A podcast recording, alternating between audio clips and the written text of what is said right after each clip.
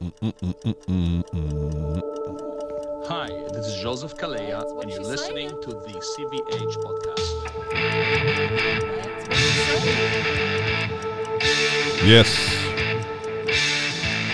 Uh, good morning. Good morning. It's Monday, June 20th. And you're listening to the CVH podcast. Welcome. You know, over here, um, uh, I- I'm through a week now, and uh, there are there are no there are zero COVID protocols. Zero. Uh, what does that mean? it means zero. uh, no testing, and I've had hundreds of tests in this town. Uh, no testing whatsoever. There are no mask requirements. Not in the building, not in rehearsal, not on stage, not in your dressing room, not underneath uh, a blanket with a flashlight. There's no uh, mask mandate anywhere in the building whatsoever. So, no testing, no mask. Um, no proof of vaccine needed to come into the building, no proof of vaccine needed to attend a performance, no mask requirement for the audience, none of it. Uh, you walk around town, nobody has a mask on. You go on the subway, very few people have a mask on. Usually, uh, foreigners. People people look like uh, tourists.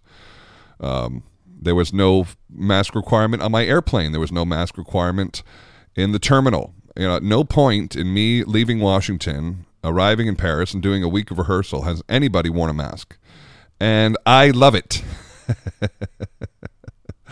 um, it's as if it never happened. Um, I uh, I know that, that this thing still exists and that people are still getting it, but uh, you know, for the most part, we'll just let's just call it the flu now. It's the flu, and um, you know, chances are you're not going to die any more than the regular flu. And we never wore a mask for the regular flu, and that's really kind of what it feels like now. And um, I can't help but to feel a little bit like there's a lot of controlling going on in the states still. Um, I have a lot of friends who are in summer festivals, and there seems to be some kind of um, rehearsal mask mandate, even for outdoor rehearsals, if you can believe that. And um, um, it's it's um, I you know you can't um, help. There are people in this world who have uh, immune issues. There are people in this world who have children who have immu- immune issues, and I and I understand their fear. Um, uh, the numbers are in our favor, even in even in these so-called um, you know these hot zones. People are people are passing this thing around, but uh, you know the the death the death numbers have plummeted.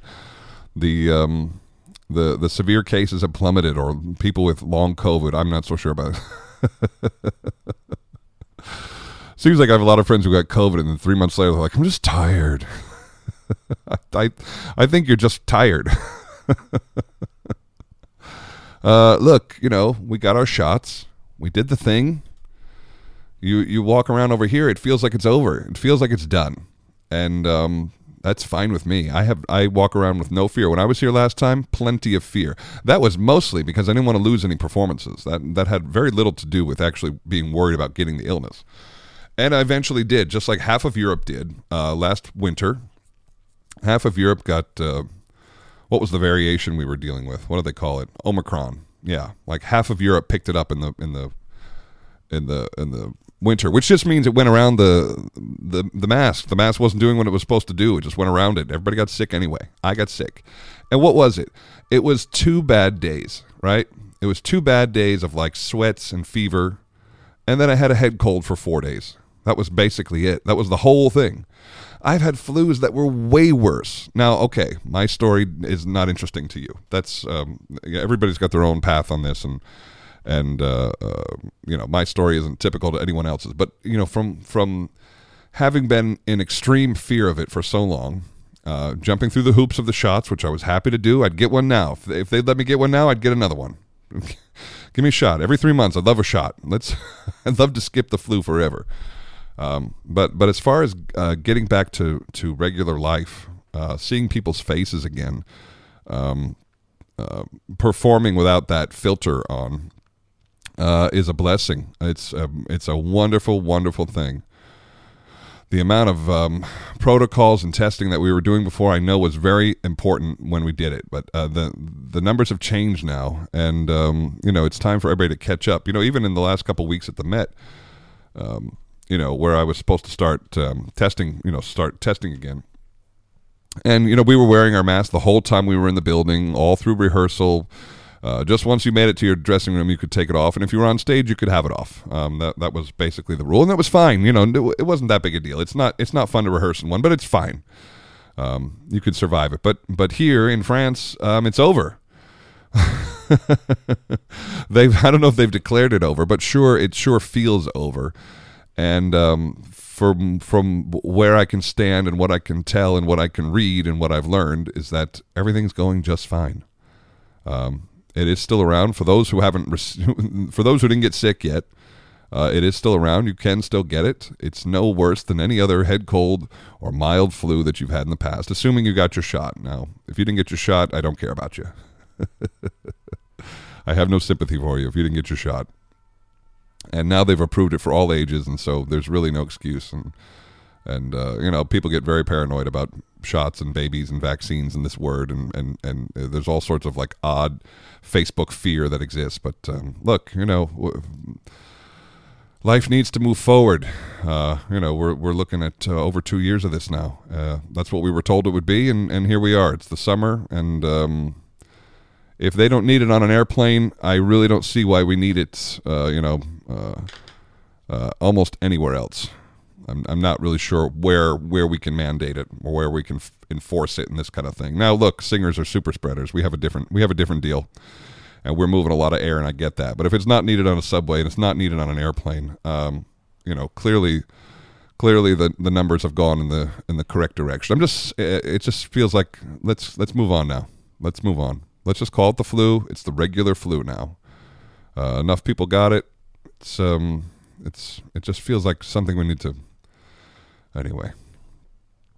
I don't like the fear part of it. I don't like the fear part of it. You know, I saw this stupid um, like uh, clickbait ad on uh, the Daily Mail. Yes, and sometimes I look at the Daily Mail, which I know is mostly trash, but every now and then it's it's sort of um, uh, come up with something that I'm interested. in.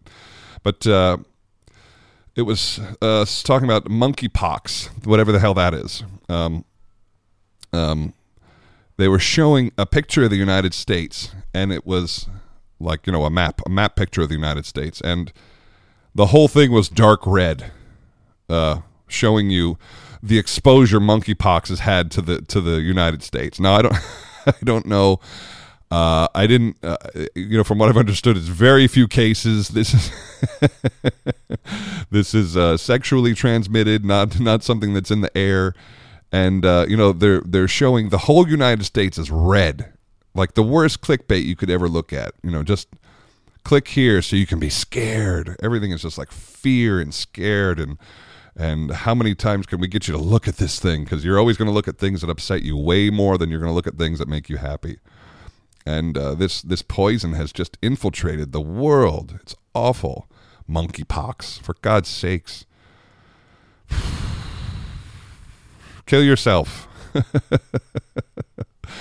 the, if you have if you live in this much fear, it must be awful to be you. And and uh, I mean, just it's hard not to feel done with it. It's hard not to feel done with it. I don't know. I know plenty of people got it. Most most people I know got it. Some people didn't. Many of my family members did not get it.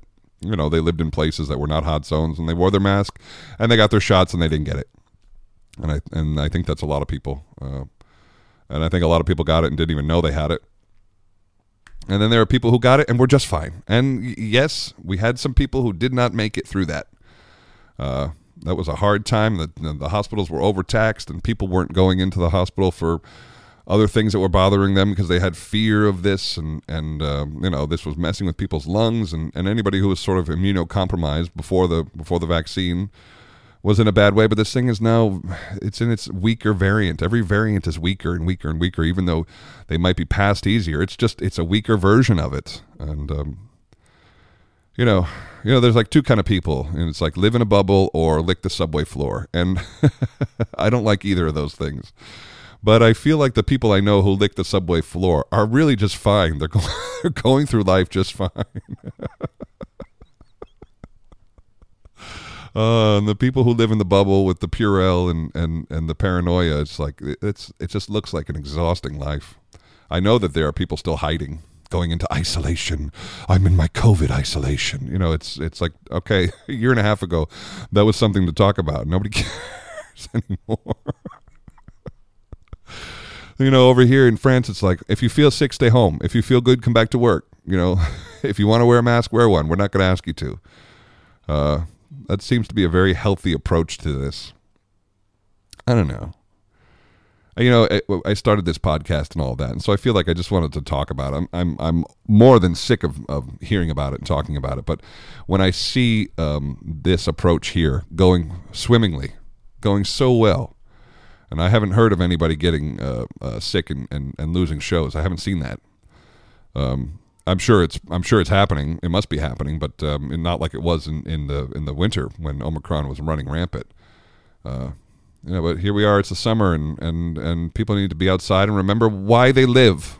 You know, we went through that. We have to go remember why why life is good again, and it's and it's uh, sitting in a restaurant, having a beautiful meal with your friends, and and um, and um, seeing people's faces. You know, that we're missing social cues. It, it's it's so funny, like having um, uh, text messages with a friend.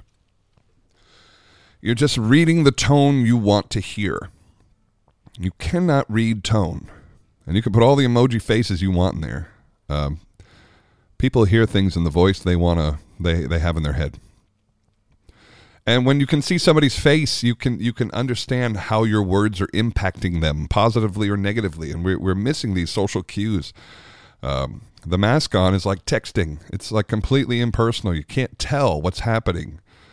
Um, it was amazing to be back here doing this Faust again. The last time we were here, people's faces were covered the whole damn time, and, and so to come back and see smiling faces and happy people, and we go, oh my god, right, right. We used to look at each other and connect we used to, we used to be a part of the same thing. We used to feel uh, similar things in a situation, realize something special is happening, and you look around and you can see the people's faces. Look, oh my goodness, look look at the magic in the room. Look at what just happened. Look at that moment that person just created, and now you can feel it and hear it and see it again. You go, right, this is what live performing was. This is why we're in this business. That's why I'm in this business. I want to see the connection I want to see somebody be moved by something. I want to see somebody do something great and hear something great and feel something great. Uh, and the removal of those masks really just brought all that back in spades. And, you know, if we can do it here, we can do it anywhere. This is a big, heavy, populated city full of tourists. I mean, I don't know if Paris is the tourist capital of the world, but it's got to be close. People coming from everywhere, all walks of life, crowding into museums, packing into packing into restaurants, packing into um, uh, theaters. Uh, it's okay now. Everybody, eh, we can breathe. We can breathe the air again. We can breathe the air again. Look, you hear somebody ca- hawk, uh, uh, hacking and coughing. You know, let's hope they put a mask on or get away from them or whatever. I mean, you know, I'm I'm not gonna. If I hear somebody on an airplane like that, I'm putting I'll put a mask on, no problem. But uh, it just sort of needs to be personal choice now, right? I think we're I think we we went through and told people how to live long enough now. We need to sort of back up on that a little bit. It's my own personal feeling. Who cares? Faust opens in one week here. This is the best gig ever. Roll in, two weeks of rehearsal, put the show up. I love it. We're on the theater. We're on the stage today in the theater, and uh, just um, cranking right through this. This is a perfect summer gig for me. I love Santa Fe, but that is a long summer. you go right through the middle of August out there. That's rough. I always forget that. I have a lot of friends out in Santa Fe this year, and I'm jealous because it looks like it's just going to be a great, great summer. And then I go, right, but my, my summer is uh, free, uh, which is desperately needed too. I love you for listening. Monday, June 20th of the CVH podcast, episode 168. We're still here. I feel like we might be last man standing. I'm not sure about that. We'll have to keep looking around. Seems like the seems like the podcasts and the internet shows and all those things that popped up have uh, have gone and died away, are on hiatus. Uh, we're still here. Why? Because I don't know how to quit.